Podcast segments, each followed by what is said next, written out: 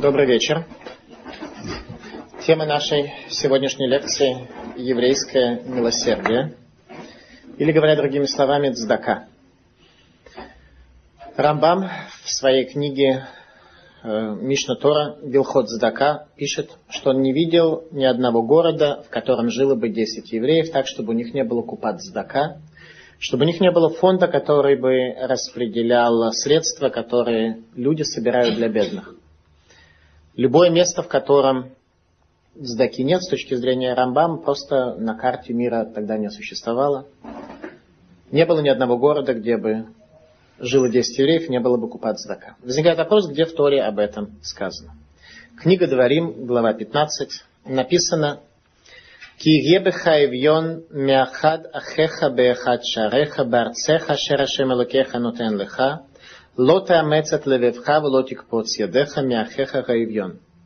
когда будет у тебя бедный, один из братьев твоих, возле одних из ворот твоих, на земле твоей, а именно, когда будет у тебя бедный. Сразу текст Тора нам подчеркивает, что проблема бедности – это не то, что в городе существует некий бедный, который ко мне на самом деле никакого отношения не имеет, э, нет никакой связи между ним и мной, нет никакого обязательства у меня по отношению к нему. Текст нам говорит, когда будет у тебя бедный. Сразу подчеркивая нам суть заповеди Цдаки, что это не просто некое социальное перераспределение средств, Богатые должны помогать бедным, это хорошо, это морально, поэтому такое должно быть. Или добрые, хорошие, соблюдающие ортодоксальные евреи отдают свои деньги. Кие бехаевьон, когда будет у тебя бедный. Мехадахех, один из братьев твоих. Текстура подчеркивает нам состояние братства между еврейским народом. Барцеха на земле твоей, ашер ашем элакеха нутен леха, земле твоей, которую Бог дает тебе. Лишний раз текст Торы подчеркивает, что Бог дает нам землю именно в заповеди Дзадака, подчеркивая, что когда Творец нам что-то дал, то нуждает от нас, чтобы мы ответили аналогичным способом. А также это подчеркивает определенную связь между нашим правом на землю Израиля и между тем, как мы соблюдаем заповедь Дздака, а именно как мы заботимся о других, в частности.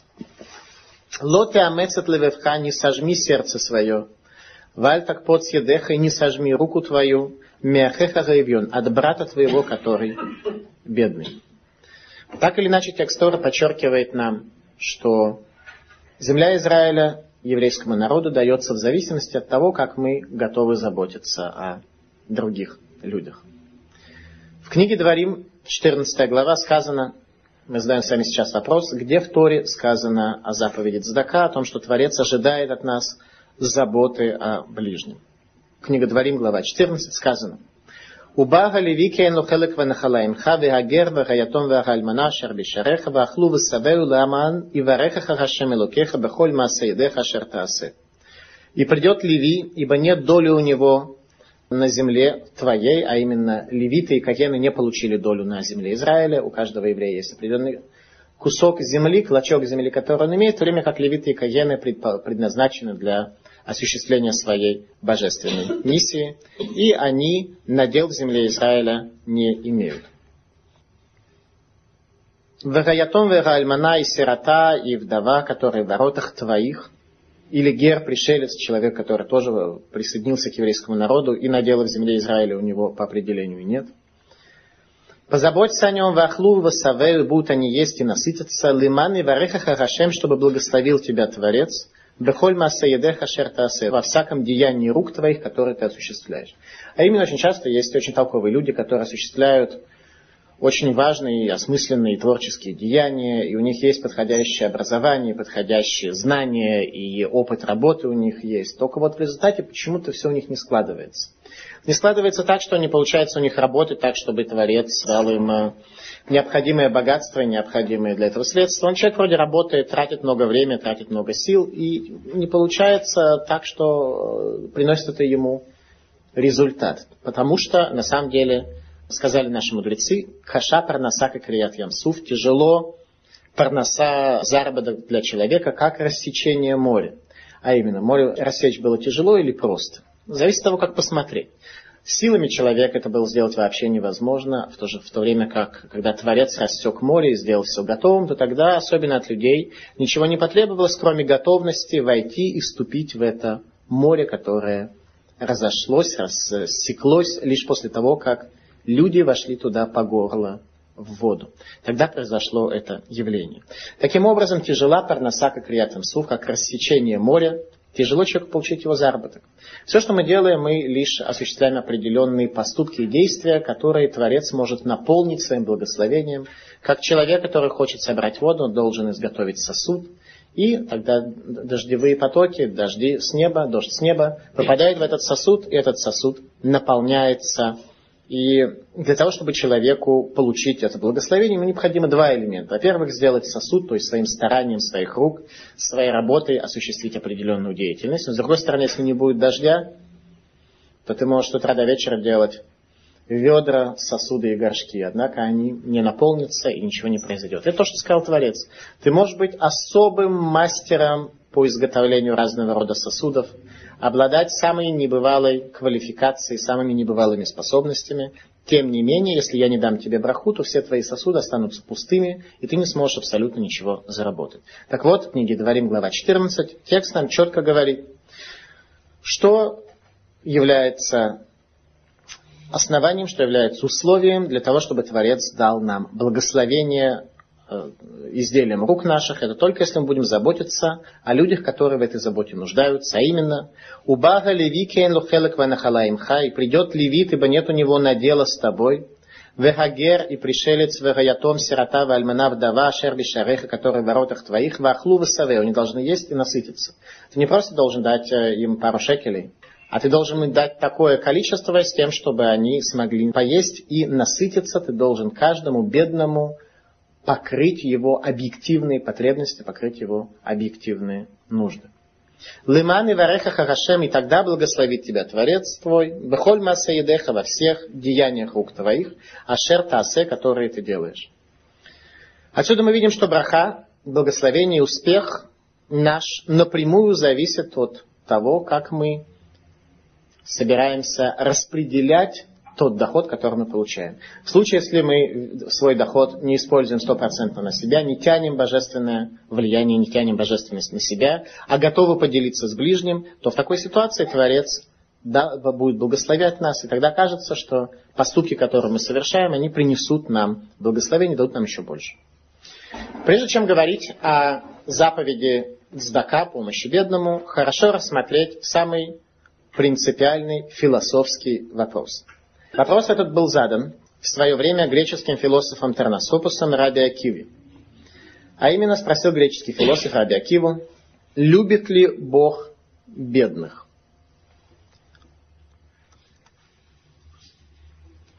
Греческий философ Терносопус задал самый фундаментальный философский вопрос еврейскому мудрецу Раби Акиве, а именно, любит ли Бог бедных?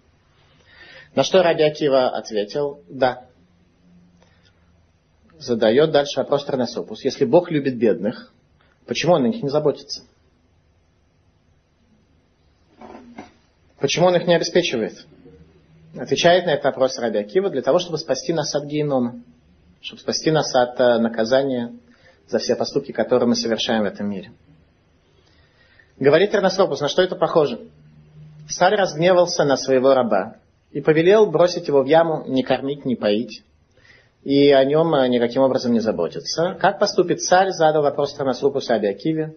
В случае, если найдется некто, кто ослушается его волю, и он э, будет тайным образом кормить этого раба. Разве не разгневается царь на такого человека, когда он узнает об этом? Ответил Раби Акива, что будет в случае, если царь разгневается на своего сына, бросит его в яму, прикажет о нем не заботиться, и не отдется человек, который ослушается воли царя и будет таки заботиться о его сыне. Разве когда гнев царя пройдет, не отблагодарит он того человека, который позаботился о его сыне в таком тяжелом состоянии? Отвечает Терносопус. Но сказано про еврейский народ. Килибны Израиля Вадим, что мне сыновья Израиля рабы. Отвечает Раби Акива. Сказано также Баним Атем Лахашем Лакейха. Сыновья вы по отношению к Богу вашему. Спрашивает Рамсу, так сказано рабы, сказано сыновья. Получается противоречие. Так как, как же относится Бог по отношению к еврейскому народу? Как к рабам или как к сыновьям? Отвечает Раби Акива, что все это зависит от того, исполняем мы волю Бога или нет. В случае, если мы волю Бога исполняем, тогда Он относится к нам как к сыновьям. Если мы Его волю нарушаем, Он относится к нам как к рабам.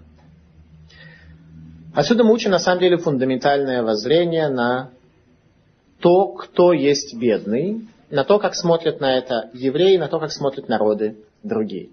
Другие народы смотрят, так или иначе оказывается человек, который э, имеет определенные социальные, финансовые и прочие проблемы. И раз Бог всесильный, раз Бог дает благословение, распределяет сам, то раз он об этом человеке не заботится, значит, видимо, человек э, по ряду причин такого отношения к себе заслуживает. Если же мы будем о нем заботиться, получается, что мы портим и нарушаем тот порядок божественной воли, который объективно возник в этом мире. Раби отвечает, что нет, причина здесь заключается совершенно в другом. Творец действительно любит бедных, но для этого он каждому из нас дает больше, чем нам положено с точки зрения его благословения, с тем, чтобы мы поделились с другими, с тем, чтобы мы, внеся свою роль, внеся свое участие в этот мир, чтобы мы спаслись таким образом от наказания за порчу этого мира, которую мы осуществляем посредством своих грехов и посредством недостаточно осмысленной жизни, которую мы осуществляем. В этом фундаментальная разница. Неевреи смотрят на мир вообще, так что ничего менять здесь не нужно. Есть Всевышний, Он всесильный, нет никакого ограничения воли, пусть оно само течет все как хочет. В то время как евреи смотрят на себя, на нас, как на партнеров Творца по завершению созидания этого мира. Давайте в ходе нашей лекции мы рассмотрим, что происходит с индивидуумом, обществом и страной, где не совершается милосердие. Соответственно, как выглядит общество, построенное на понятие цдаки, на понятие милосердия, на понятие жалости, в иудаизме понятие жалости к ближнему не очень правильное. Мы оказываем помощь не потому, что мы человека жалеем, что он в стесненном, э, неприятном положении находится, поэтому мы его жалеем, и мы ему помогаем как нищему. Мы видим в этом свое предназначение, мы видим предназначение, чтобы часть общины оказала помощь нуждающейся части еврейской общины. Пророк Исаия в 59 главе сказал такие слова об обществе, где милосердие не совершается.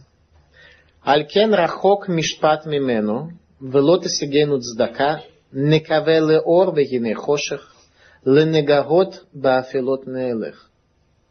Поэтому далек от нас суд, и не приходит к нам милосердие, не приходит к нам цдака. Никаве леор, мы надеемся на свет, вегине хошех, и вот только тьма. Ленегагот, на то, что станет у нас светло и ясно. Баафилот неэлех, а сами мы идем в потемках. Что такое тьма? Тьма это состояние, когда человек ориентирован только на самого себя. Когда человек ориентирован на то, чтобы все тянуть на себя, когда все направление его мотивации, оно исключительно в его собственную сторону. Это состояние тьмы. Черная дыра, помните из физики? Чем она отличалась? Что свет не мог из нее уйти, потому что она обладала такой силой притяжения к себе, что свет возвращался назад. В такой месте, в такой черной дыре темно, когда каждый человек тянет исключительно только на себя. И на самом деле темно и плохо не только бедному в таких условиях, а и богатому тоже, потому что ему темно, одиноко, и он живет в обществе, которое ориентировано, так что каждый индивидуум общества исключительно тянет на себя. Не буду говорить о сравнении между Восточной и Западной Европой которая как раз в первую очередь отличается именно тем, что в Западной Европе более принято заботиться о других. Поэтому там процветание. В Восточной Европе это менее принято. Поэтому это темно, черная дыра, которая, где каждый элемент общества, каждый человек общества тянет на себе. Это в отношениях. Ведь помочь э, бедному, помочь нуждающимся, да и вообще э, гмилут хасадим, оказание милосердия человеку, оно не включает в себя только понятие, что кому-то нужно определенную сумму денег дать и чек выписать на определенную сумму. Она включает в себя самые разные формы, разные формы заботы. В России оказалось так, что заботу обычно люди проявляют только если они близкие друг к другу. Так вот, просто оказать заботу случайно идущему человеку на улице здесь не принято. Просто общество, общество к этому не готово, общество не знает, что это такое. Схамить, обругать, показать, насколько человек неадекватен, неправ и так далее, это пожалуйста, на любом шагу. А позаботиться о человеке в его специфических нуждах, это нет. В Западной Европе, я, даже, я сейчас даже не касаюсь еврейского народа, просто сравниваю Западную и Восточную Европу. В Западной Европе ситуация совершенно другая, поэтому там комфортно. Только что приехал из Франции, и, понимаете, там комфортно. Там ты идешь по улице, у тебя нет а, ощущения а, вот этой вот тьмы, которая лично у меня, не знаю, возникает, когда я нахожусь на территории России. Не хочу никого обидеть, мы сейчас в России обсуждаем эти темы, но да, просто вот то, что я могу сказать. Один из важных вопросов, который нужно понять, это что такое милосердие. Является ли милосердие чисто социальной заповедью или чем-то намного-намного большим, чем это. Э, Мидраж говорит нам, Омерав Аба Бешем Раби Брахия, Мима Амидель Юним Ветахтуним Вздака. Сказал Раф Аба от имени Раби Брахи, кто поддерживает верхние и нижние миры Вздака. Когда мы, живя в нижнем мире, заботимся о других, это приводит почему-то к тому, что мы поддерживаем таким образом верхние и нижние миры, и более того, мы приводим к их взаимодействию, к их связи. И результат очень простой. Что такое браха, что такое благословение? Когда верхние миры спускаются вниз. Теперь, в каких условиях верхний мир может спуститься вниз, и это божественное присутствие спустить? Только тогда, когда нижний мир поднимается наверх. Тогда верхний мир может спуститься вниз. Это связано. Если мы отдаляемся от э, неба, то небо отдаляется от нас. Если мы приближаемся, небо приходит к нам навстречу. Это и есть суть и следствие нашего еврейского служения. В книге Зогар сказано так. Книга Зогар, книга тайного учения Каббала. Вешамру дерех Хашем ласот здака у мишпат, вальда за хукаймали берару алма. И соблюдайте путь Бога, делать милосердие и суд. И таким образом вы удостоитесь существования передо мной в этом мире. Так сказал Раби Шимон Бар Юхай в книге Зора. Если мы будем соблюдать путь Бога, что такое путь Бога? Путь Бога, он всегда заключается в заке. Он дает нам милосердие ежедневно, ежесекундно, ежечасно. Самые разные формы милосердия, которые только Творец нам дает. Это путь Бога на этой земле. Брать и тянуть на себя, а не делать милосердие, это путь язычника, который отрицает единство Бога. И как, если мы будем исполнять путь Творца, а именно осуществлять Здака Мишпат, то таким образом вы удостоитесь существования передо мной в этом мире. Хай малиба гаруалма, существование передо мной. То есть такой человек, который действительно, а именно дерзак, а не то, что он человек выписывает так э, небрежно э, нуждающемуся, а человек, путь которого в этом мире делает милосердие, что такое путь? Путь это то, чем человек идет, для чего он идет, куда он идет. Если это направление, которым движется человек, то в такой ситуации он в этом мире живет перед Богом. Царь Шломо в книге Мишлей, 21 глава, сказал, «Родев цдака вехесед имца хаим ве цдака кавод». Тот, кто преследует милосердие и милость, найдет жизнь и цдаку, и милосердие, и кавод, и славу. А именно, тот, кто преследует сдоку. Что такое преследует? Это когда а, кто-то убегает, бедный убегает, он не хочет, чтобы ему давали. А человек преследует бедного, бежит за ним для того, чтобы ему помочь. Бедного, нуждающегося, человека, которому доброе слово, если сказать, это ему поможет. Человек, который живет в этом мире так, что он стремится к этому. Не так, что если бедный будет ему долго надоедать и его сильно упрашивать, Э, то он э, согласится ему выписать чек, но скажет, больше ко мне уже не приходи в ближайший год. Тот человек, который родев, сдака, стремится и преследует сдоку. Такой человек найдет жизнь. Такому человеку в этом мире будет жить хорошо. И он найдет славу, потому что только тот, кто присоединен к жизненности, такой человек является славным в глазах Творца и в глазах людей. Человек, который к жизненности, к источнику жизненности не присоединен, славным в глазах людей не выглядит. Пророк Исаия в пятой главе говорит, «Ваакеля кадошник дашь бецдакай, Всевышний, священный, освящается цдакой».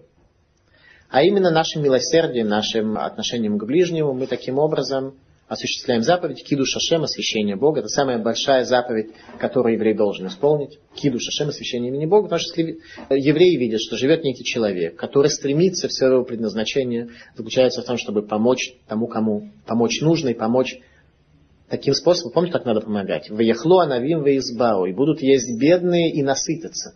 То есть он насыщает людей, он дает людям то, что необходимо.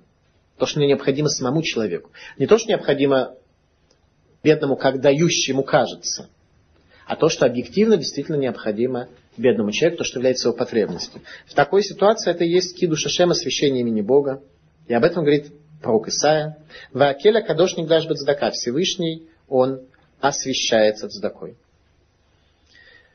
Мы видим, что заповедь Здаки является чем-то намного большим, чем просто социальная установка о том, что богатые должны помочь бедным, и тогда все будет э, хорошо. А именно, в Цдаке существует э, намного более, э, к вопросу Цдаки существует намного более фундаментальный подход, а именно, что человек, созданный по образу Бога, получил уникальную заповедь партнерства с Творцом в распределении божественного влияния в этот мир. А именно, в этом мире все так иначе осуществляется через материальные аспекты. Материальные средства являются, именно хорошо сказано, средства. Средством для решения каких-то задач. Творец каждому из нас дает на 10-20% больше, чем нам положено.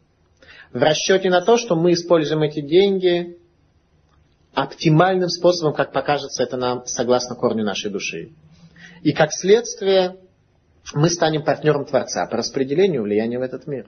Мы сможем строить и созидать сами, будучи партнером Творца. Это суть заповеди Цдака. Поэтому каждый человек должен распределять свои доходы самым фундаментальным образом, настолько, насколько его душе кажется это правильным и лучшим. Важно отметить при этом, некоторые люди могут почувствовать, что жалковато чуть-чуть свои деньги взять, кому-то отдать, э, тяжело, а как э, уговорить мужа или жену, соответственно, вдруг они не согласятся, будут против. Это все очень важные вопросы, которые рассматриваются в Шульханарухе Венеэзера в соответствующих трактатах Талмуда. Что делать, если муж э, хочет дать сдаку, жена не хочет дать сдаку. В конце у нас будет галахическая часть, где мы обсудим основные галахические вопросы, которые каждый еврей должен знать. Но пока важно отметить, что все возложенные на заповеди без исключения мы исполняем при помощи имущества, которое нам Творец предварительно дает. А именно, Творец сказал, не путай мясо с молоком, не перемешивай мясо с молоком. Что это имеется в виду? Что Творец нам дает мясо, он нам дает молоко. И говорит нам, я тебе дал то и другое. Только у меня одно требование. Не перемешивай это вместе. Не перемешивай это вместе. Человек, у которого нет ни мяса, ни молока, а ему заповедь о запрете смешивания молочного с мясным не актуальна, потому что у него нет ни того, ни другого.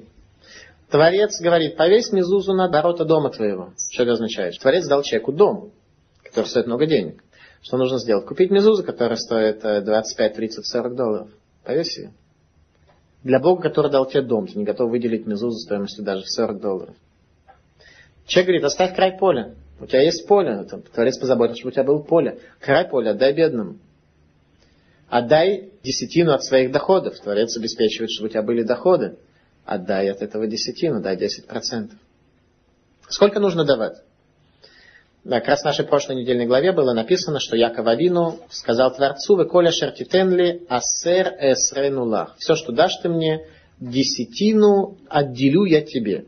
Из того, что слово десятина здесь удваивается, асер эсрену, учат в Талмуде, что количество денег, которое еврей должен отдать э, на нужды цдаки, от 10 до 20 процентов. Больше не нужно давать, потому что тогда человек обеднеет сам, и человек должен заботиться о себе, чтобы не обеднеть, а от 10 до 20% должен дать. Поэтому 10 это очень скромный процент, который человек дает. 20 это айн-яфа, э, красивым глазом. Дословно, человек, который дает 20%, он поступает красиво и хорошо. А дальше каждый уже решает сам, сколько он может в соответствии со своим состоянием, насколько у него, во-первых, сколько у него есть денег. В дальнейшем будем говорить, что у человека не хватает денег на то, чтобы закончить месяц. Он вообще свободен от заповеди массер, от заповеди десятины, хотя от заповеди цдака дать какое-то небольшое количество денег. не свободен даже бедный человек. В вопросе дздаки еврейского милосердия я предлагаю рассмотреть три вопроса, а именно положение дающего, положение берущего и как выглядит общество, построенное на милосердие. Как выглядит общество. По поводу дающего цдаку сказал царь Давид в Тхилим, 17 глава, «Они бецедака хазе панеха, и я в милосердии увижу лицо твое». То есть что происходит? Человек, который оказывает милосердие, дает сдаку, он, во-первых, Творец обращает к нему свое лицо. И не только Творец обращает к нему свое, свой лик, свое лицо, но человек видит это. То есть это не просто браха, которая спускается, а человек не обращает внимания, не замечает, просто дела идут получше. Речь идет совершенно о другом, а именно о том, что такой человек видит это благословение, он понимает, что это происходит от Бога. Тот, кто дает сдаку, Творец раскрывается перед таким человеком и становится для человека осязаемым. Вани бецедек и хазе панеха. Я в милосердии увижу лицо твое, говорит царь Давид. Пророк Исаия, Ишаяву в 56 главе говорит, Шимуна берелев гархуки мицдака. Слушайте, высокомерные сердцем, далекие от здаки. И книга Зогар, книга Тайного учения, объясняет слова пророка Исаия, что значит э, высокомерные сердцем, далекие от здаки. Демитрахки мидорайса, демитрахки микуча брегу. Те, которые отдалены от Торы, те, которые отдалены от Всевышнего благословленного. Это люди, которых пророк Исаия называет далекие от здаки. То есть человек, который далек от идеи давать, он не идет путями Бога. Таким образом, он отдаляется от Торы, от того, что Тора нам предписывает. И он отдаляется от Всевышнего благословленного. Дающий получает благословение, у него идут дела, и дела, которые у него идут, они становятся более возвышенными. Ему не приходится обманывать, врать, кривить, делать махинации. Дела у него идут естественным, прямым, приятным, честным и достойным путем. Такого человека идут дела. У него есть благословение, у него идут дела. Итак, мы рассматриваем с вами положение дающего. Царь Шломо в своей мудрости в книге Мишли, в книге Притч в 10 главе пишет. Ло юило царот реша вецдаката цель мимавес. Не помогут хранилища нечестивых, вецдака милосердие спасет от смерти. Что значит спасет от смерти? Человек, который дает намного больше, чем нужно давать. Он будет жить э, вечно, как Кощей Бессмертный, что имеется в виду, что это спасает от смерти. Шаббат дает очень интересную нам историю. Именно как тат шаббат Вавилонского Талмуда объясняет, что значит здака спасет от смерти. А именно, не от страшной смерти спасет, а от самой смерти. Не то, что человек умрет в результате тяжелой болезни, а если будет давать сдоку, тогда умрет без болезни. Нет, не, мимита мишуна, не от смерти страшной, а от самой смерти он э, спасется. Как то приводит нам история в, в трактате э, Шаббат Вавилонского Талмуда про двух мудрецов Шмуэля и Авлета. А именно Шмуэль и Авлет смотрят на некого еврея. И один из них говорит другому, этот человек умрет сегодня. Обратите внимание на то, как наши мудрецы вообще видели действительность. Они увидели, что вся конфигурация, то, что происходит с этим человеком, ореол, который окружает этого человека, свидетельствует о том, что он умрет сегодня. И видят, заходит солнце. И следят за ним, что происходит, как все это произойдет. Видят, заходит солнце, человек жив. Подходят они к нему и говорят, скажи, пожалуйста, что особенного ты сегодня сделал? Да, а когда э, Авлет сказал Шмуэлю, что человек умрет сегодня, Шмуль сказал, что если он еврей, то у него все-таки есть шанс. У него есть шанс. И заходит солнце. Видят мудрецы, что он э, жив и не умер. Подходит к нему и спрашивает, скажи, пожалуйста, что особого ты сегодня сделал? Говорит этот человек, а кто сказал, что я сделал что-то особое? Ничего не сделал, ничего не было. Ну, ну, говорят, «Э, расскажи, что ты сделал сегодня особо.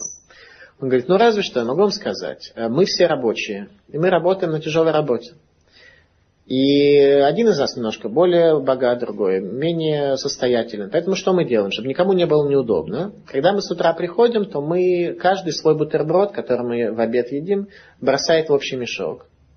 И потом э, берет, поэтому каждый берет сам, э, не зная что. И в результате все едят, кто что получит, никому не стыдно. Таким образом мы спасаемся, чтобы кому-то было менее стыдно, чем другому. Обратите внимание, так устроен еврейский мир. Мир нееврейский устроен так, что любой элемент богатства, какого-то превосходства над другим человеком ты всячески стараешься подчеркнуть. Так, во всяком случае, в русской культуре, да? Люди стараются подчеркнуть свое превосходство над другим. Понятно, что делают это красивым образом. Но, но человек не против выглядеть лучше среднего. Евреев все иначе. Люди клали бутерброды в мешок, чтобы никто не видел, кто что положил. Так вот, говорит этот человек, что заметил я, что один из нас у него не было с собой бутерброда. И он сделал вид, что он положил в этот мешок нечто. А я, когда брал, сделал вид, что взял. Чтобы спасти человека от стыда. В результате отступил от него этот ореол смерти. Этот человек был спасен от смерти самой, а не от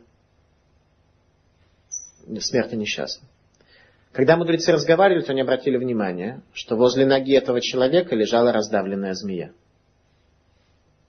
Это змея, на которую он случайно наступил.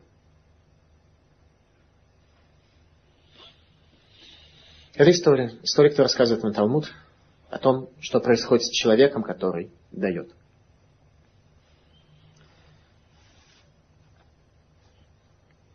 Э, Мидраш Аба говорит, что тот, кто жалеет бедного, зухе лазикна, тот, кто жалеет бедного, удостаивается старости.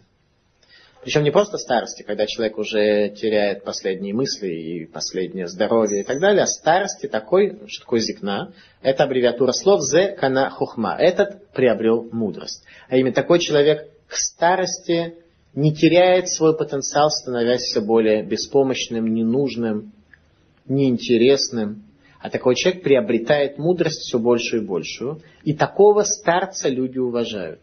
Обратите внимание, есть старцы двух типов. Да? Есть те, которые действительно уважаемы. Они использовали потенциал своей жизни. На них смотрят как на людей, которые имеют опыт, которые имеют славу.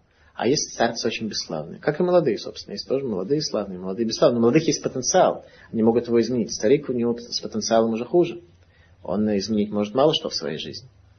Так возникает вопрос, что ты делаешь? Ответ, тот, кто ориентирован на то, чтобы давать, а не на то, чтобы брать, он удостаивается настоящей старости. В Талмуде, в трактате Бава Басра, «Последние врата мудрости», сказано следующее. Раби Рашой бен Леви умер, «Коль хараги ласот цдака зохелы баним бале хухма бале ошер бале агада». Сказал Раби Рашой бен Леви, Каждый человек, который обычно делает сдаку, который рагиль, обычно делает сдаку, удостаивается сыновей, которые являются мудрыми, богатыми и балеагада, люди, которые обладают мудростью и способностью проникновения в более глубокие срезы реальности. Это то, что происходит с сыновьями людей, ориентированных на осуществление добра в этом мире – удостаиваются сыновей Балей Хухма, сыновей мудрых, богатых, со способностью проникнуть за закрытые занавеси, за то, что скрыто. Важно помнить, что аниют это галгаль хозер бедность это колесо, которое вращается в этом мире, как рулетка, да, знаете, такая вот есть. На ком она остановится, тот получает свою бедность. Бедность, она не связана с какими-то факторами. То есть нельзя взять бедных людей, объединить их, э, психологически рассмотреть и понять, какие психологические внутренние аспекты привели человека к бедности. Среди бедных людей есть люди самые разные. Есть э, очень умные, образованные, здоровые, нормальные. Есть люди плохие, есть люди хорошие, есть э, белого цвета, черного цвета, рыжие даже есть иногда, говорят есть самые, что ни на есть, разные категории, психотипы людей, которые являются бедными. Словами наших мудрецов сказано, что бедность это галгаль хузербелам, это рулетка, которая вращается в этом мире, может остановиться на каждом.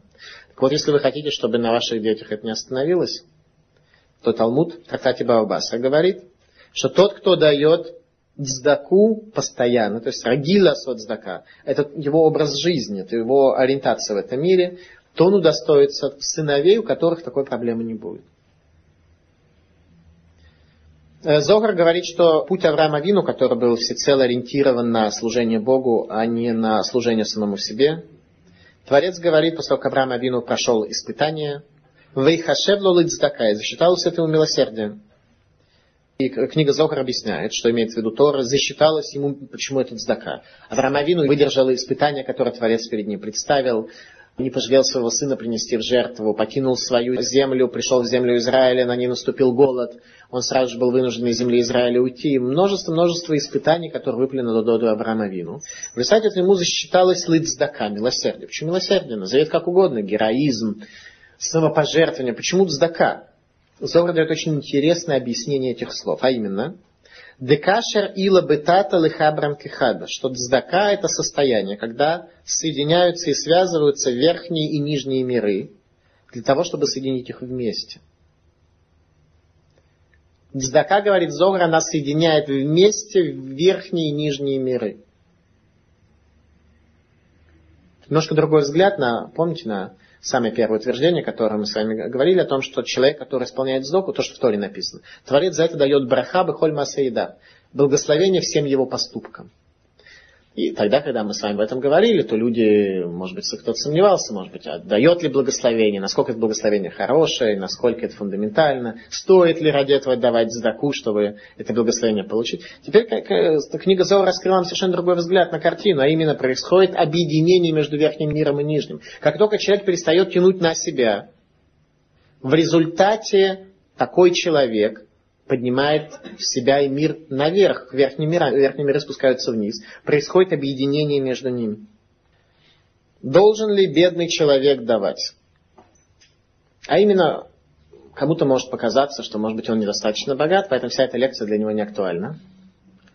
И пусть эту лекцию богатые послушают, и ему дадут как раз. Поэтому очень важно ее распространить как можно в большем количестве среди богатых людей, дать список тех, кому они должны давать. А я человек бедный, может подумать кто-то, и э, что я могу дать, сколько уж я могу дать. Поэтому актуально ли это все для э, меня вообще или нет? Итак, вопрос, должен ли давать бедный? Я расскажу вам одну историю, которая произошла с Рамо Раби Эсерлисом, который написал свои замечания к тексту Шульханаруха. Шульханару был написан э, в Цфате, Равом Юсефа Каро, и он актуален для сефардов. А Рамон написал то, что актуально для Ашкиназим, э, те добавки, которые актуальны для Ашкиназим. Так вот, он был раввином Кракова, примерно 400 лет э, с небольшим тому назад. И в Кракове проживал некий человек, которого звали Ицели Шикер. Э, Ицели пьяница. Так его называли. Почему пьяница? Потому что он пил с утра до вечера? Ответ нет. С утра до вечера он работал, и очень тяжело, и зарабатывал очень мало. А в шаббат он покупал немножко пищи, спиртное и, извиняюсь за выражение, квасил весь шаббат. Таков был у него образ мысли и образ действий. И вот однажды Йосели Йом Шиши в пятницу перед заходом шаббата идет в магазин для того, чтобы купить все, что ему надо для шаббата. А что ему надо для шаббата, мы с вами уже знаем. Идет он, и навстречу попадается ему вдова, которая говорит, о, Йосели опять идет покупать спиртное и напьется а у меня нет ничего на этот шаббат. И он услышал, стало ему немножко не по себе, и все деньги, которые он заработал, Йосели побежал к дому этой вдовы и подбросил ей под дверь. Ибо самая высокая форма цдаки – это когда получающий не знает, от кого он получил. Подбросил ей под дверь. В шаббат Йосели умер. Ицели Шикер, Ицели Шикер называли. Ицели Шикер умер. Шаббат вечером. Когда наступил шаббат, э, в пятницу вечером он умер. В пятницу днем Рамо сидит у себя дома и учится. И к нему заходит Ицели Шикер, который умер предыдущим вечером. И говорит, вы знаете, уважаемый Равин, к вам на небе есть большие претензии о том, что вы, когда собираете деньги для нуждающихся, вы собираете только у богатых людей. а к бедным людям не обращайтесь. Поскольку Рамо был великим мудрецом и был раввином города, на нем лежала обязанность, ответственность помогать э, бедным людям. Соответственно, как он это делал? Самым коротким и эффективным способом он ходил к богатым людям и собирал у них деньги. К бедным ходить он, естественно, не ходил. Так Ицель Шикер говорит, извините, уважаемый Равин, к вам есть претензии на небесах, что вы с бедных людей деньги не берете. Говорит Рамо, ты что, опять напился? Уходи, уходи отсюда, и как ты вообще попал ко мне домой? Ицель говорит, ну, не хотите меня слушать, не надо, но я должен вам сказать, считаю своим долгом, что на небе к вам есть большие претензии. Рамо его выгоняет, Ицель уходит. Тут Рамо подумал, подожди, а как он вообще вошел в дом? Ведь э, дверь была заперта изнутри. Он подходит к двери, видит, что дверь заперта изнутри. Рамо выходит в город, подходит в центральную синагогу, спрашивает, а что с Ицели Шикером? Ему сказали, в предыдущей ночи умер. Это история, которая показывает нам о значении цдаки, который дает бедный. Богу не важно много или мало в количественном отношении, Богу важно в качественном отношении. Поэтому самая небольшая сумма, которую бедный человек может дать, может на небе и на земле возыметь самое небывалое значение, самое небывалое влияние, изменить мир самым небывалым образом. Пророк Малахи, пророк Малахи это последний пророк, данный еврейскому народу, приводит нам обещание Бога, что дающий не обеднеет, а наоборот даже разбогатеет. Как то говорит пророк Малахи следующими словами. Третья глава. «Гиви от коля маасер эль бейта цар, вейгитер беветию, убахануни на базот амарашем цвакой, симлой втах лахем атарубот шамаем, вегарикути лахем брахат блидай. Принесите все ваши десятины в дом сбора. И проверьте меня этим, сказал Бог, не открою ли я вам трубы небесные и залью вам благословление мое, так что вы скажете, больше не надо. Эмин Творец говорит очень просто. Дайте мне вашу десятину. И вы увидите сами, и испытайте меня этим, говорит Творец. Посмотрите, если вы будете давать десятину, не разбогатеете ли вы от того, что произойдет. Комментаторы нам пишут в Талмуде, что единственное, в чем можно испытывать Бога, это в вопросах цдаки, а именно в книге Дворим, глава 6, сказано «Альтинасуэд Рашем Элокейхам» «Не испытывайте Бога». А именно, если человек скажет так – соблюдать шаббат или не соблюдать. А у меня экзамен в институте в шаббат. Поэтому давайте мы сделаем так. Если я сдам экзамен там в предыдущий день, то тогда я шаббат нарушать не буду. Если не сдам, то тогда буду. Или человек скажет, так, вот у меня там больной ребенок, если ребенок выздоровеет, тогда я буду соблюдать заповеди кашрута. А если не выздоровеет, то не буду. Такого делать нельзя, прямо из запрета Торы, не испытывать Бога, потому что хижбанот Бога намного более сложнее расчеты Бога намного более сложнее, чем наши, и его планы могут совсем не соответствовать нашим. И награда, которую нам, с нашей точки зрения, положена за определенные поступки, может совершенно не соответствовать тому, что Бог нам определяет своей мудрости по своим правилам. Поэтому сказано, не испытывайте Бога. Исключением является только одна заповедь, где Бога можно испытывать, и Бог говорит, испытайте меня. Это заповедь десятины. А именно, отдавайте десятину, и посмотрите, испытайте меня, не изолю ли я вам благословение. Опять, что значит залью благословение? Если человек получает пенсию в размере, я не знаю, тысячи рублей в месяц, то если он будет отдавать десятину, вряд ли произойдет автоматически, что именно ему повысит пенсию на 10% или на 20%, а всем остальным нет. Или по ошибке каждый раз в сберкассу будет перечислять на 20% больше, чем ему положено. Но у такого человека, может быть, не будут болеть зубы. Такого человека, может быть, не придется идти к врачу, может быть, не придется тратиться на лекарства, может быть, его не ограбят в подъезде, может быть... И в любом случае, бецедек и хазепанеха, человек увидит, что его жизнь стала более благословлена, чем раньше. Хотя для подавляющего большинства людей это нужно понимать в самом прямом смысле. Вы отдаете десятину, вы становитесь богаче. Слово гитасер, отделять, это тот же самый корень, что и обогащаться. Ошер и десятина, это один и тот же корень, это одно и то же слово. Конечно, мы не должны давать тот, кто дает сдоку для того, чтобы разбогатеть. Он в это сильно поверил. И действительно хочет давать сдоку, чтобы разбогатеть. Раз Равин так сказал и привел первоисточник, и пророк Малахи тоже так сказал, как Равин, который его процитировал. то, наверное, так и нужно делать. Вот отличный способ разбогатеть. Давай проверим, будет ли работать или нет. Работать будет. Будет работать, разбогатеть такой человек, но в конечном счете получится, что его мотивация, его намерение не давать десятину, а обогатять. А заповедь от нас требует изменить отношение к жизни. Жить в этом мире не для того, чтобы брать на себя, как поступают язычники, а для того, чтобы давать, для того, чтобы созидать, чтобы стать партнером Творца по строительству этого мира. Однажды рассказывают про Габайт Здака, человек, который собирал сдоку для бедных, звали его Беньямин. И в тяжелый час голода приходит к нему вдова и говорит, у меня семеро детей, у меня не осталось ничего. Все продано, ничего не осталось. Прокорми меня, говорит Беньямин, купат Здака пустая. Касса Здаки пустая, в ней ничего нет. Тяжелый голод. Говорит она, что же мне делать мне и моим семерым детям? Умирать? И Бениамин в течение нескольких лет кормил ее за свой счет. Наступил час его смерти. Ангелы обратились к Богу, когда ангел смерти уже приближался к Бениамину и говорили, Рамациль нефишахад Израиль, килу гицилю ламале. Тот, кто спасает душу одну из Израиля, как будто спасает весь мир. Какая будет награда этому человеку за его заповедь? Ему добавили 11 лет жизни. Ему добавили 11 лет осмысленной жизни, которую прожил этот человек. Многое создав и многое изменив, и на многое повлияв в этом мире. Оцер Мидрашим дает нам небывалый взгляд на срез тайного о заповеди Цдака. А именно был некий человек, которого звали Бен Савар, дословный перевод с арамейского «человек мыслящий», обладающий способностью мыслить.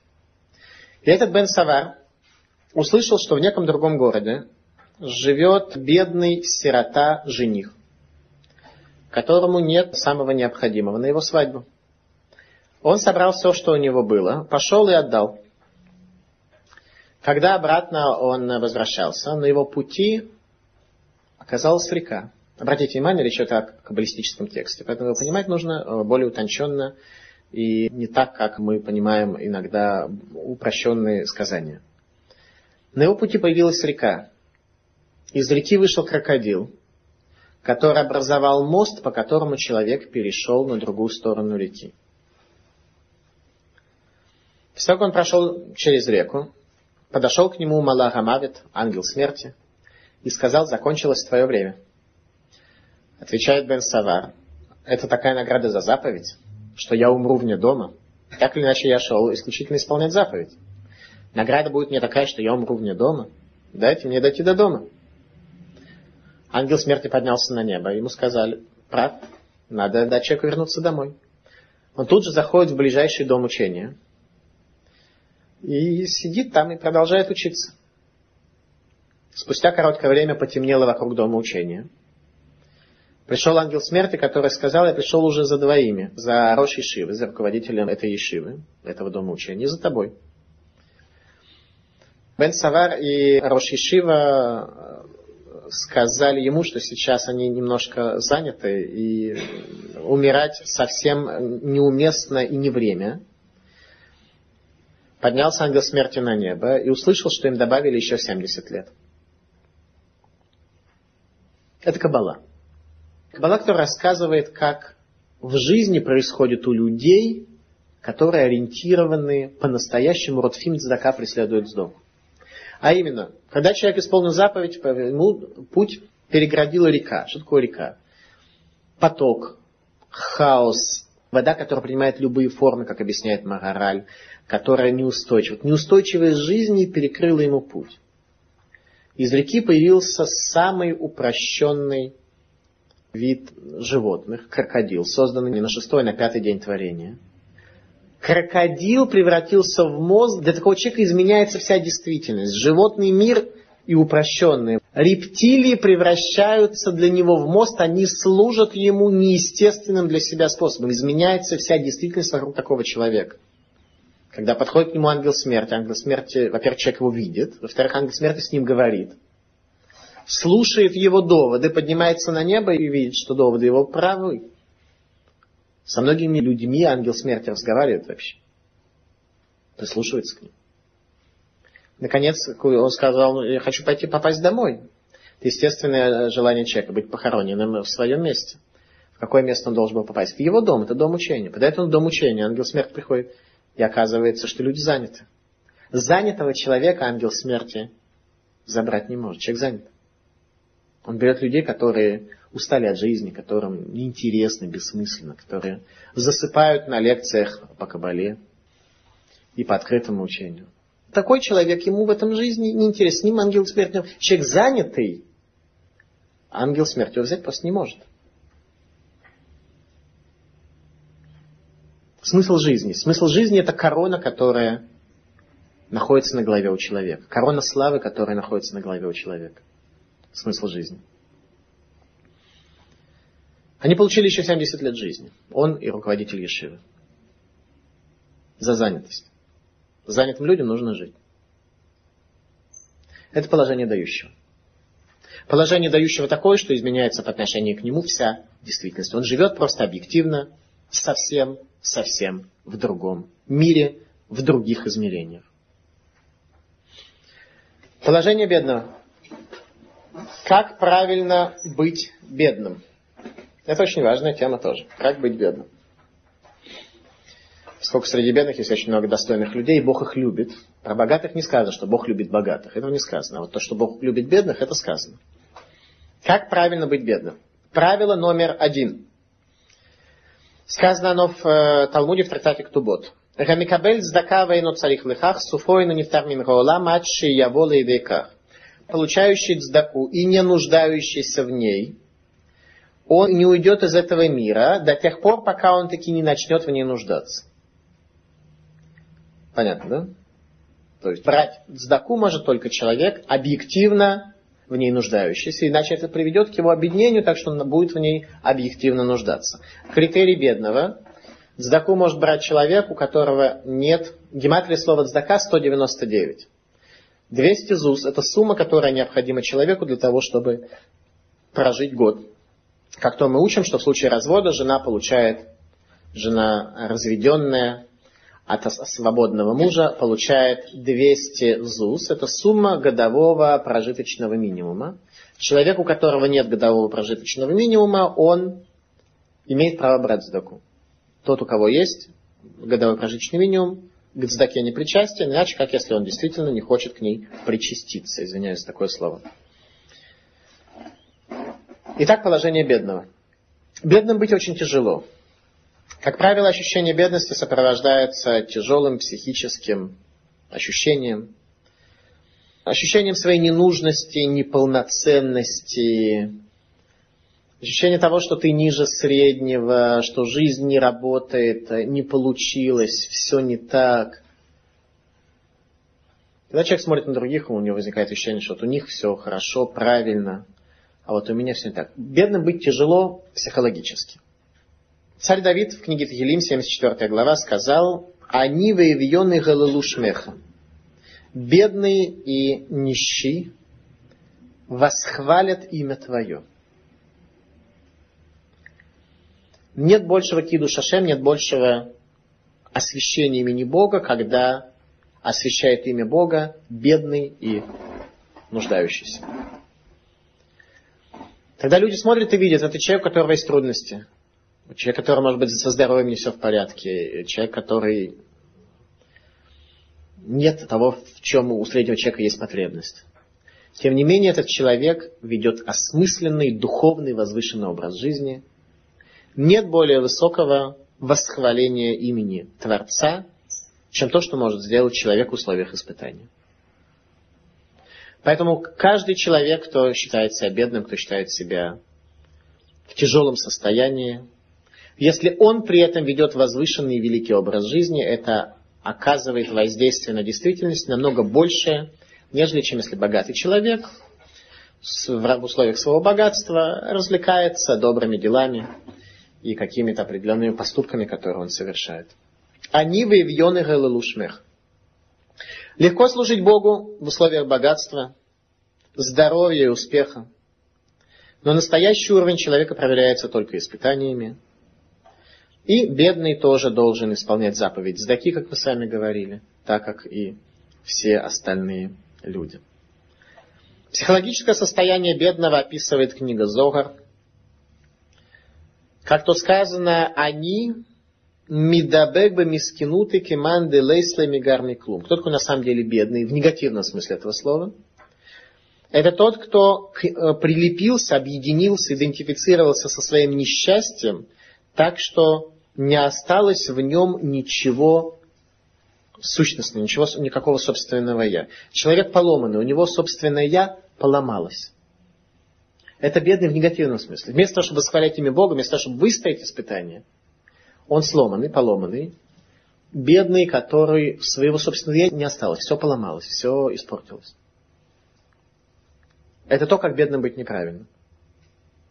Когда ломается личность, когда ломается путь. Как же э, правильно быть бедным? Для начала э, подготовительный вопрос. Что означает помочь бедным? Мы говорили, приводили с вами посук. Ваяхлу высаве будут есть и насытиться. Община человек, богатый, группа людей должны помочь бедному в том смысле, чтобы снять с него бедность. А именно восполнить ему то, что для него является необходимым. А именно, если это бедный человек простой, то ему нужно дать хлеб, немножко другой какой-то пищи, жилье, какие-то элементарные потребности, билет на автобус, если это бедный, который происходит из класса аристократов, ему нужно и Мерседес дать с водителем, и все остальное. Если община, конечно, может.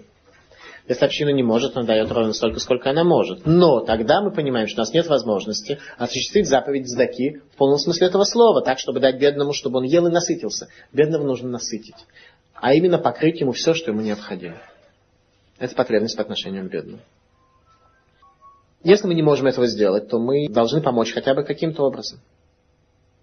Как правильно быть бедным? Талмуд приводит нам историю про бедного Рава, а именно к мудрецу Вавилонского Талмуда по имени Рава пришел бедный, который обратился к нему и говорит, Раби, прокорми меня.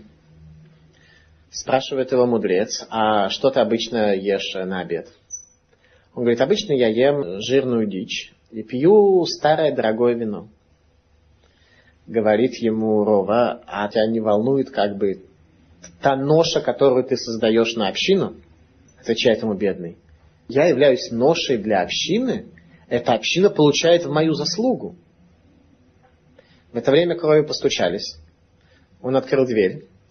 Появилась сестра, которую он не видел 13 лет. И она принесла ему жареную дичь и бутылку старого дорогого вина. Рова поставился перед бедным и сказал, ешь, мне ответили в заслугу тебя.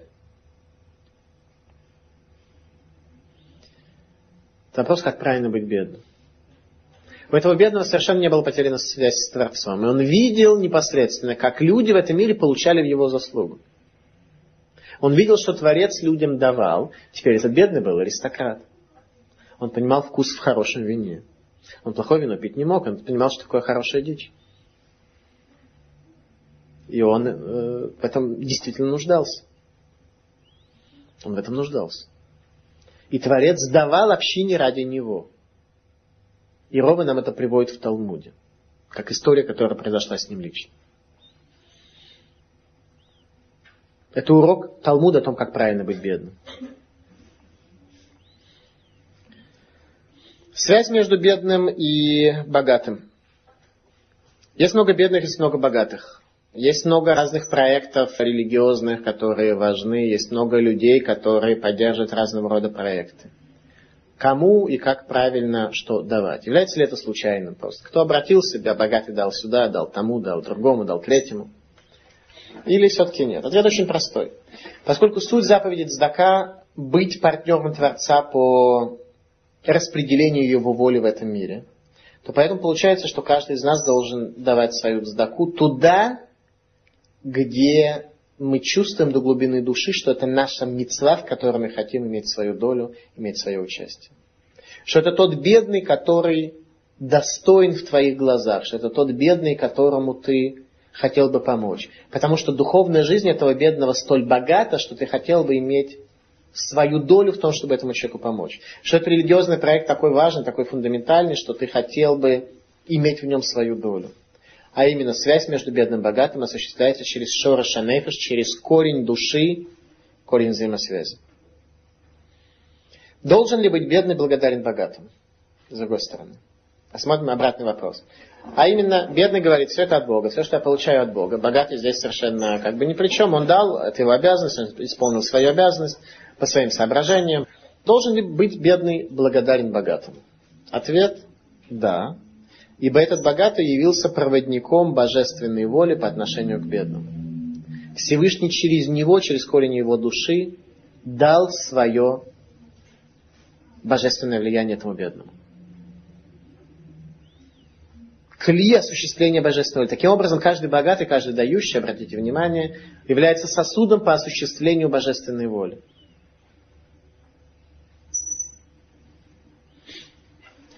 Состояние общества, построенного на цдаке. Царь Шломо в книге Мишли говорит, Цдака тирумем гой. Милосердие возвышает народ. А именно человек, который живет для себя, это жизнь дешевая, это жизнь неславная, непочетная.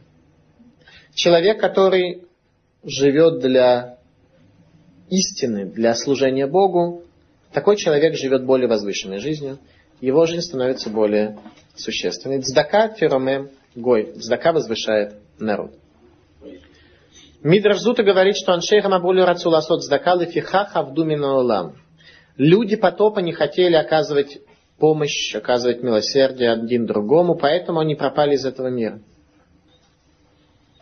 Еврейское милосердие привело к задержке разрушения храма на целых шесть лет, как нам э, рассказывает об этом пророк Ехескель. А именно, когда Творец дал указание разрушать храм, разрушение храма было задержано, несмотря на указание, на шесть лет. Почему? Пророк Ехескель пишет так. «Ваярле кровим тавнит ядадам тахат конферем» когда пришли в святую святых для того, чтобы начать уничтожение храма со святой святых, и увидел у Крувим образ руки человеческой под крыльями у них. В святой святых Крувим, вот эти вот деревянные человечки, которые стояли, у них под крыльями был образ руки дающего, и это здака, эта заповедь спасла разрушение храма на шесть лет. Илхот Здака. Как же нам конкретно исполнять заповедь Здаку? Как это делать? Шульханарух в разделе Юрдея, Симан Рейшмем э, Хет, пишет следующее. Мицват Асе, заповедь Асе, предписывающая заповедь. Летен Здака кфига сагат яд, дать сдоку настолько, насколько это возможно. Векама помим ництавину баба мицват асе. Есть несколько э, раз в Торе указания о том, что нужно давать сдаку. Есть также нарушение заповеди не делай, когда человек отказывается от того, чтобы дать сдаку. Шенеймар лота амецет левавха, лотик поцет ядеха, как то сказано, не сжимай сердце своего и не сжимай руки твоей. Векольга маалима и нав мимена не краблиали. Каждый человек, который отказывается от сдаки, называется мерзкий. Векилу оведелилим, он как будто служит идолам. То есть человек, который отрицает свое партнерство в исполнении воли Творца, он служит идолам, служит себе в первую очередь. Умрод, если за гербеза, и нужно быть человеку особенно бережным в этом вопросе, киев шарши я воли дешфихудамим, ибо может привести это к кровопролитию. Шиямута они амиваке, что умрет бедный, который просит, и млой тен лумият, если не даст ему сразу, как то произошло в истории с Нахум и Жганзу. Шульханарух говорит нам, Шульханарух это книга Галахи, он говорит нам, Леулама и надами они минздака. Человек никогда, никогда не случится того, что человек обеднеет от того, что он дает здаку. Вело давара, вело резак медгалгаль еда. И никакое зло и никакой ущерб не произойдет у него в связи с этим. Шинеймар вегая маасе здака шалом. Как то сказано, и будет деяние милосердия твоего цельные приведут только к миру. Коли мирахем аль ганима кодыш баргу мирахем алав. Каждый, кто милует бедных, Всевышний смилуется над ним. Каждый человек должен давать сдоку, и даже люди, которые кормятся от общественной сдоки, они все равно должны давать э, хотя бы немножко, столько, сколько они могут для того, чтобы просуществовать. Шмоне малот ешь бецдака. Восемь уровней есть в бецдаке. Зулы малымизу. Значит, по поводу количества, в первую очередь. Прежде чем мы прочтем этот отрывок, мы скажем своими словами несколько основных понятий. Итак, количество. Как мы говорили, от 10 до 20 процентов.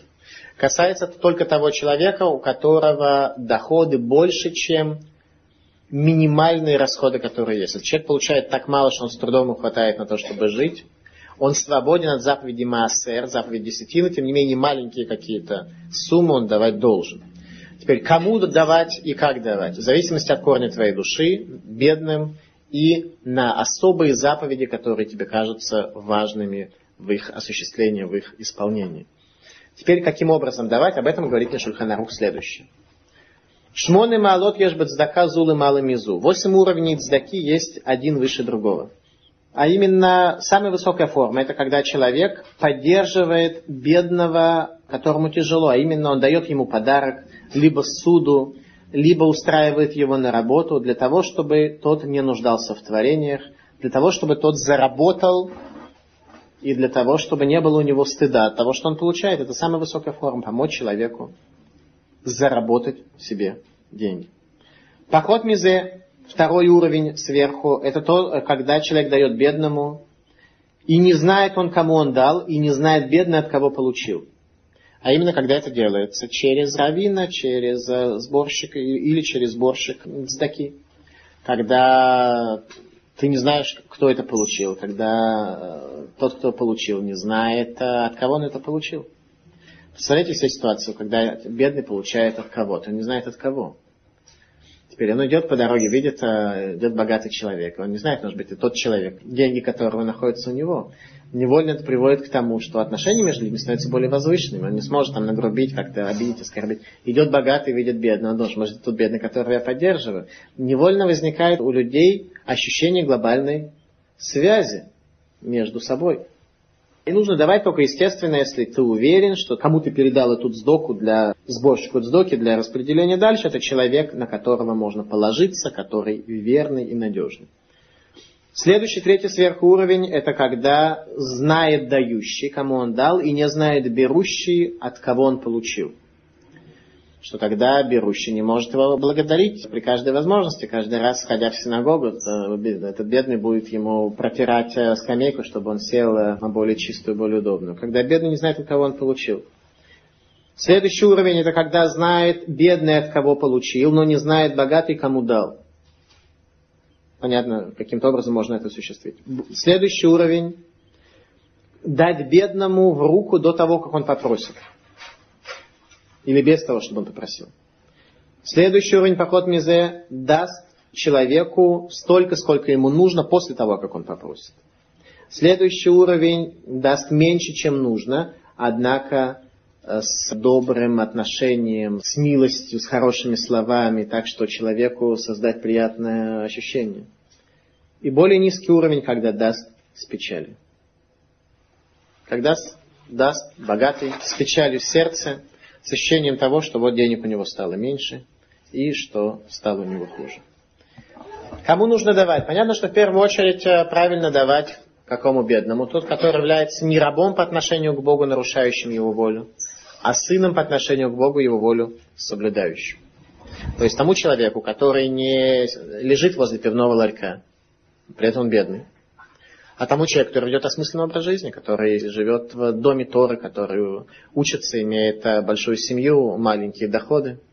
И таким образом получается, что поддерживая такого человека, который предан изучению Торы и соблюдению заповедей, ты и бедному даешь, и изучение Тора продвигаешь, и по-настоящему строишь мир. Итак, найти бедного, который был бы более-более осмыслен. Последнюю историю, которую я хотел бы сегодня рассказать, это история про Рава Илезера Гордона. История следующая. Однажды молодой человек по имени Рав Илезер Гордон женился на дочери некого не очень богатого человека, который, как тогда было принято в еврейском мире, да и сегодня во многих местах принято, может быть, слегка в других формах, но в всяком случае суть от этого не меняется – Он э, взял на себя кормить жениха мужа своей дочери в течение длительного периода времени после их свадьбы, чтобы муж дочери мог э, посвятить свое время изучению Тора.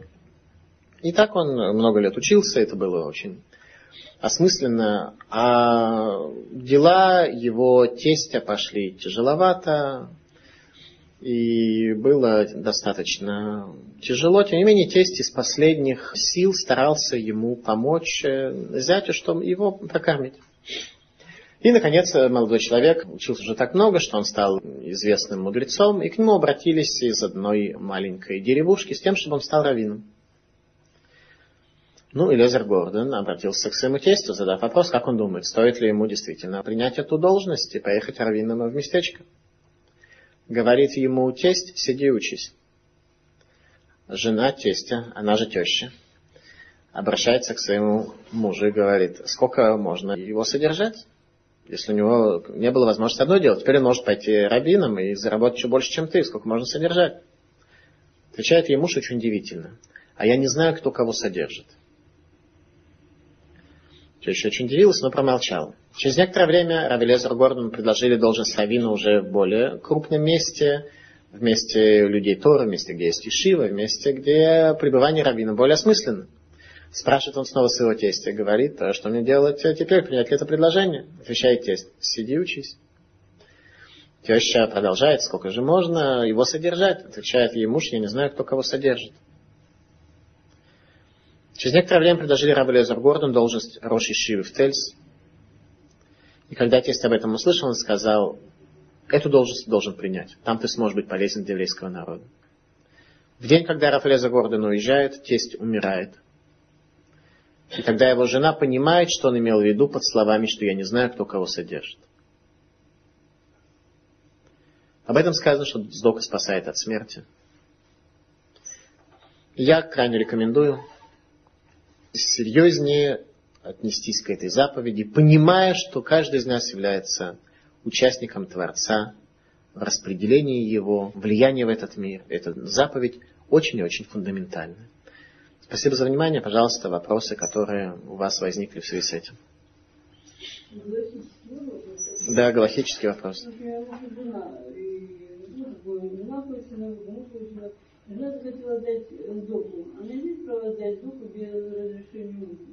Сказано, что от женщин принимают лишь сдоку на маленькие суммы, и по причине того, что пока люди находятся в браке, то все принадлежит мужу. А муж обязан кормить свою жену, тем не менее все принадлежит мужу, поэтому жена без его согласия дать деньги не может. Тем не менее, маленькие суммы, общая оценка, что муж не против того, чтобы жена давала маленькие суммы. Поэтому маленькие суммы от женщин берут, крупные суммы женщин брать запрещено, иначе, как если это известные филантропы, которые дают много денег в любом случае.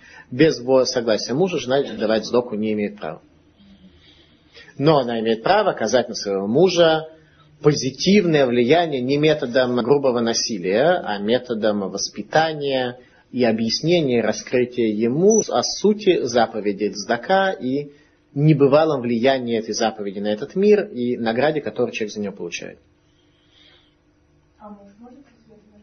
А муж без ведома жены может, поскольку ему все принадлежит. Но это тема отдельной лекции. Взаимоотношения между мужем и женой.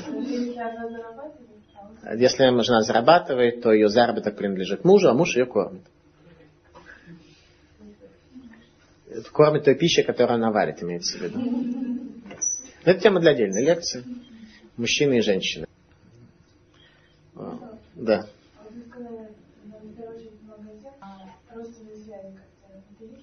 В случае, если у человека есть э, бедный его город и бедный другого города, нужно дать бедным своего города. Если есть бедные своей семьи, бедный город, надо дать бедным своей семьи.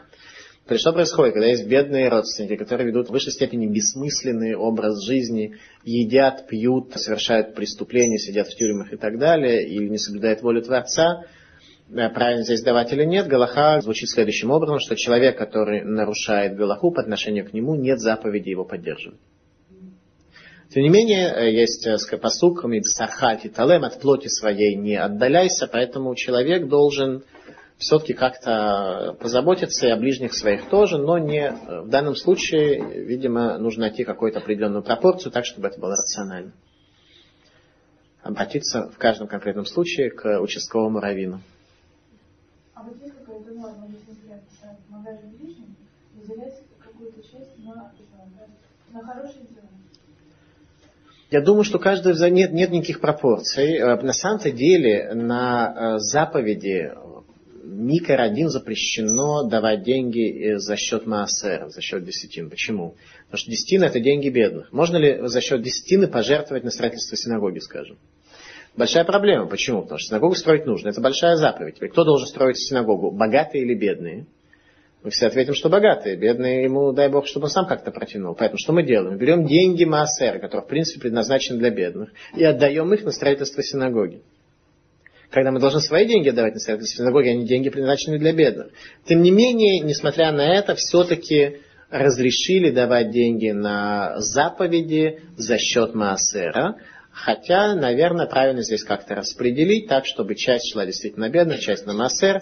Как это сделать? Это вопрос индивидуальный. Каждый человек в зависимости от своего корня души, как мы сказали, чувствует, э, какие заповеди, какие бедные э, являются для него первостепенными, в каком вопросе он хочет стать партнером Творца. В этом вопросе заключается наше творчество и наша индивидуальность исполнения этой заповеди.